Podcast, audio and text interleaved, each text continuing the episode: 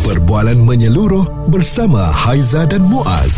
Pagi on point, Cool 101. Semasa dan sosial. Kita nak cari sedikit ilmu ya tentang harta sepencarian ya. Duit KWSP arwah suami ataupun pasangan kita siapa punya. Tapi bila kita tengok ada satu artikel ni, rupanya balu tak layak ya tuntut harta sepencarian. Dan kalau kita lihat apakah yang dimasukkan dengan harta sepencarian, harta yang diperolehi oleh suami isteri semasa dalam perkahwinan dengan usaha bersama atau harta yang diperolehi sebelum perkahwinan tetapi dimajukan atau dikembangkan dalam tempoh perkahwinan.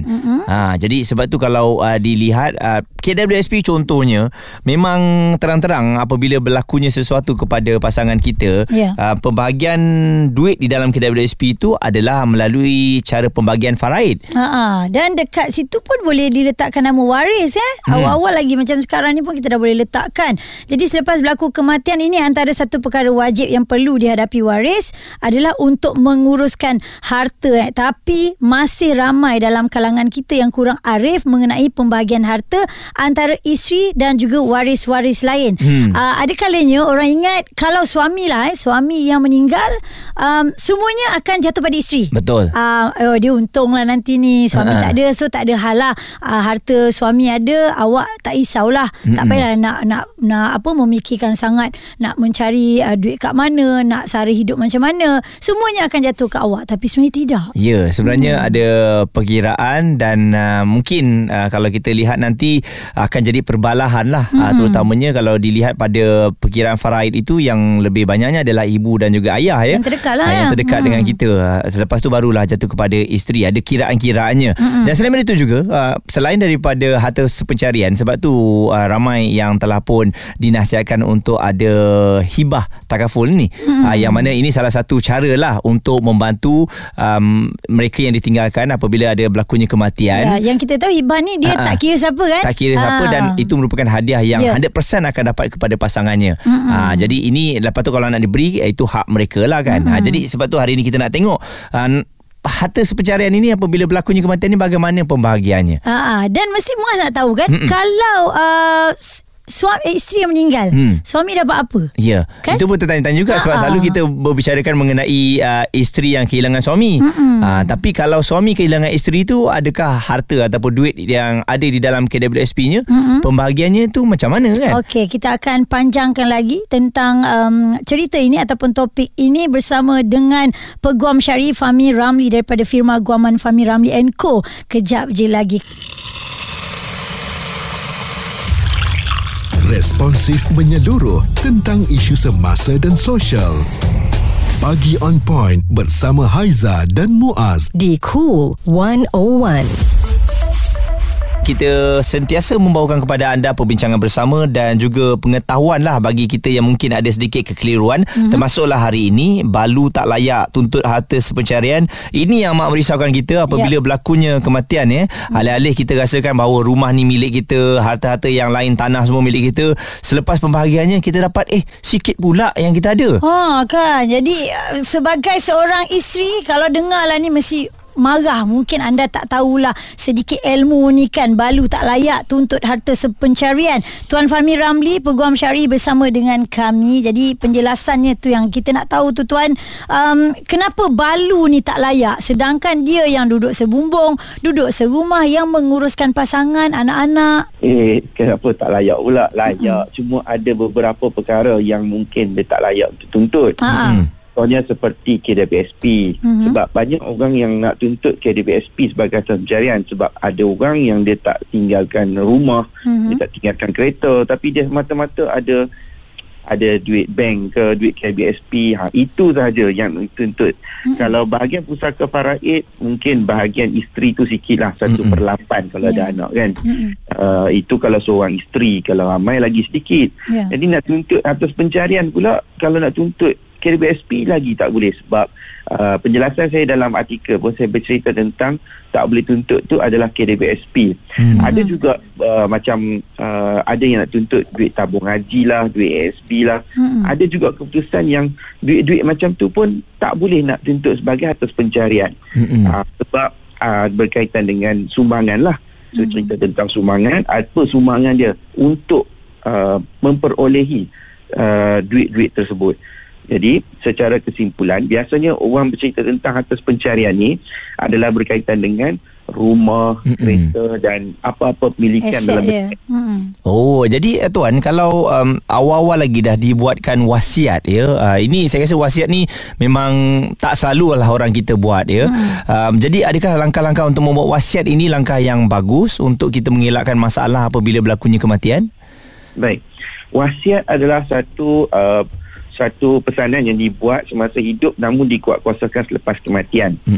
Cuma wasiat ni dia punya maksimum dia dalam syarak 1/3 daripada nilai harta sahaja. Dan ada satu masalah lagi, iaitu wasiat tidak boleh dibuat ke atas waris, iaitu orang yang layak untuk menerima pusaka. Jadi macam isteri adalah waris, dia tak boleh diterima wasiat. Jadi yang terbaik untuk seorang isteri itu mendapatkan bahagian harta dengan bahagian yang baiklah, 100% ke ataupun 70% daripada harta diberikan, adalah lebih baik dibuat dalam bentuk hibah.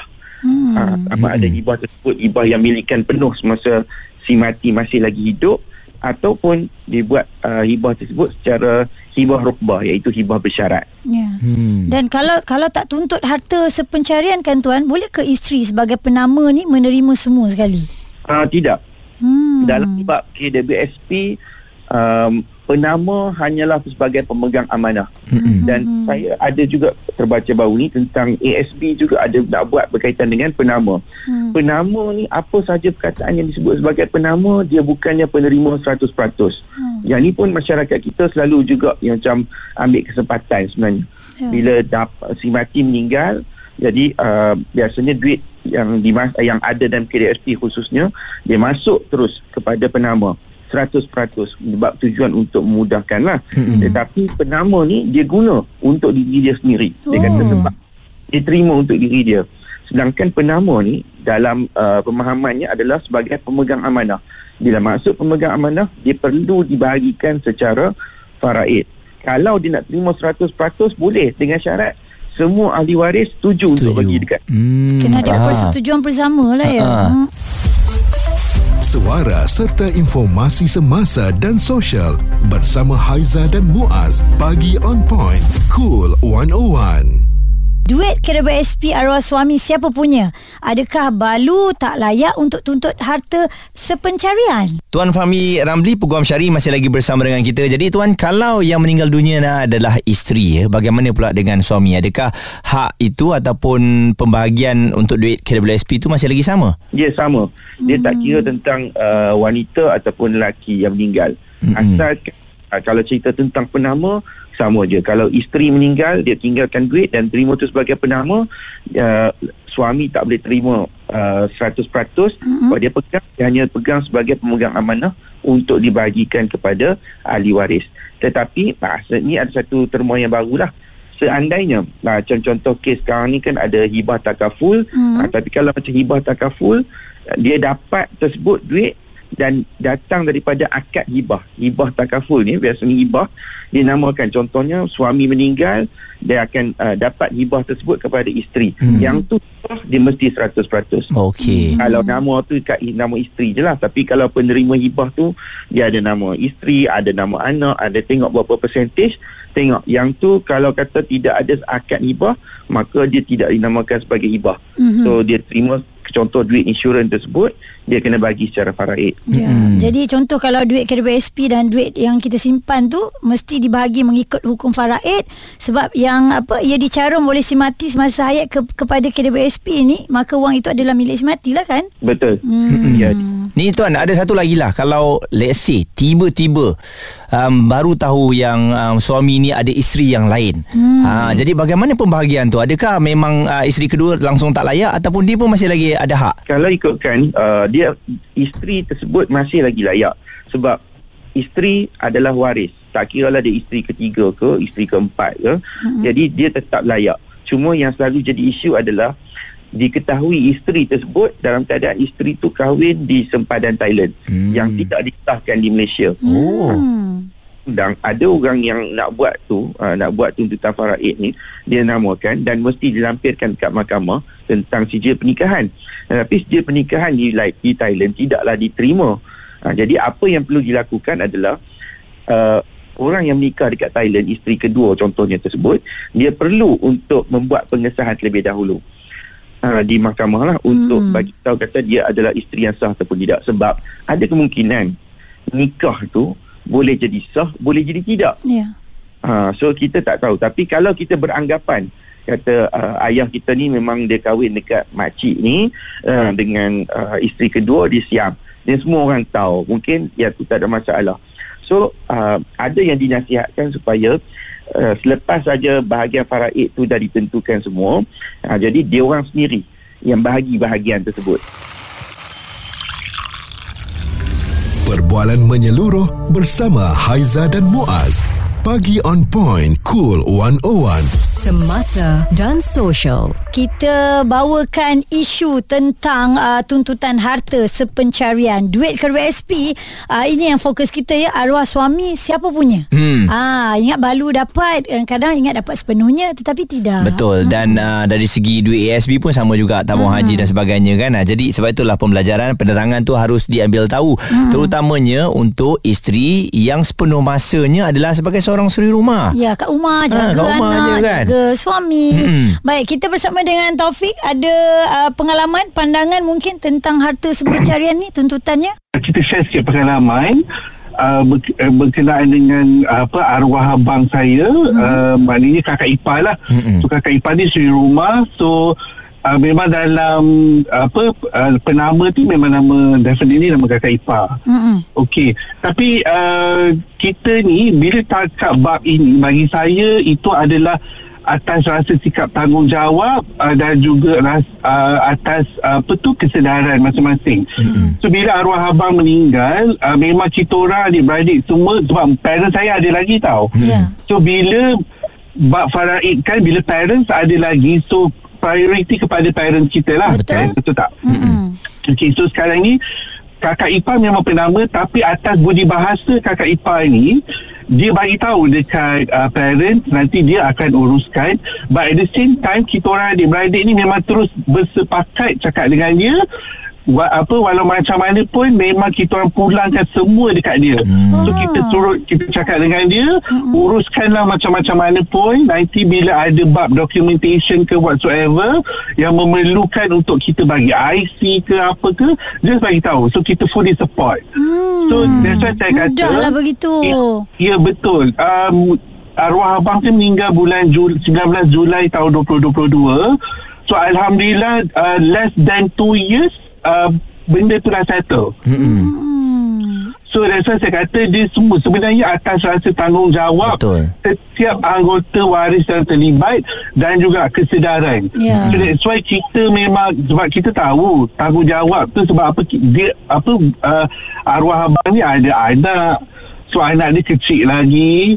So kita sebagai waris yang ada, yang dah matang, dan sepatutnya tak perlulah ada rasa macam tamak ke apa kan, lebalah ke. So tak perlu. Sebab just share sikit lagi, masa saya membantu Kakak Ipah saya ni menguruskan untuk pusaka kecil kan, saya, dia minta tolong, so saya pergi hantar dia pergi dekat pejabat pusaka kecil.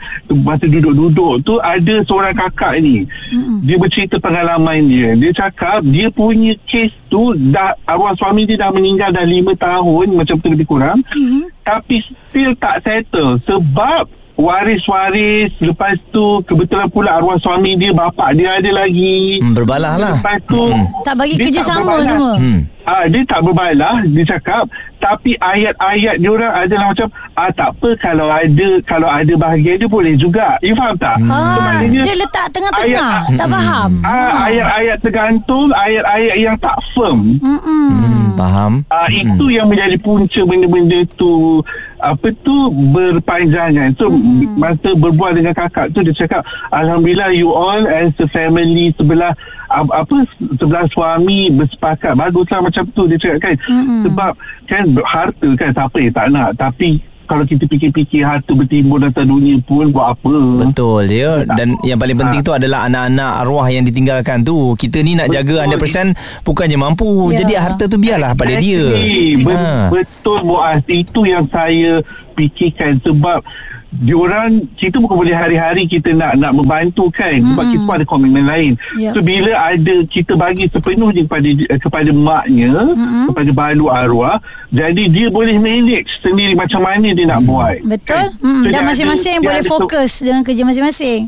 Exactly. So kita bantu mana yang boleh, yang setakat kita mampu. Jadi saya dapat rasakan bahawa benda ni juga memerlukan komunikasi yang berkesan lah supaya tak ada masalah di kemudian hari, dan kena ketahui juga hak-hak anda. Saya bersetuju dengan Taufik tadi. Kalau apa-apa yang berlaku, kita yang paling penting adalah memudahkan cara lah kan. Jangan kita ni yang tak ada ambil tahu kisah mengenai abang kita, contohnya adik kita, alih-alih mereka meninggal, kita sibuk juga nak mengambil bahagian. Memang ialah itu memang benda yang memang hak kita, tapi alangkah indahnya kalau kita tengok, senangkan, kita berikan sajalah kepada anak-anak mereka kan. Sebab yelah, apa itu waris nak membesar tu kan, jauh lagi perjalanan mereka. Betul. Dan inilah antara sebab kenapa pasangan suamilah perlu tinggalkan hibah takaful kepada isteri untuk survive nak besarkan anak-anak. Jangan ada rasa macam biarlah nanti mereka urus sendiri. Waktu kita hidup kita cakap macam tu kan, sedangkan kita ni menagih doa mereka sewaktu di alam sana. Responsif menyeluruh tentang isu semasa dan sosial. Pagi On Point bersama Haizah dan Muaz di Cool 101.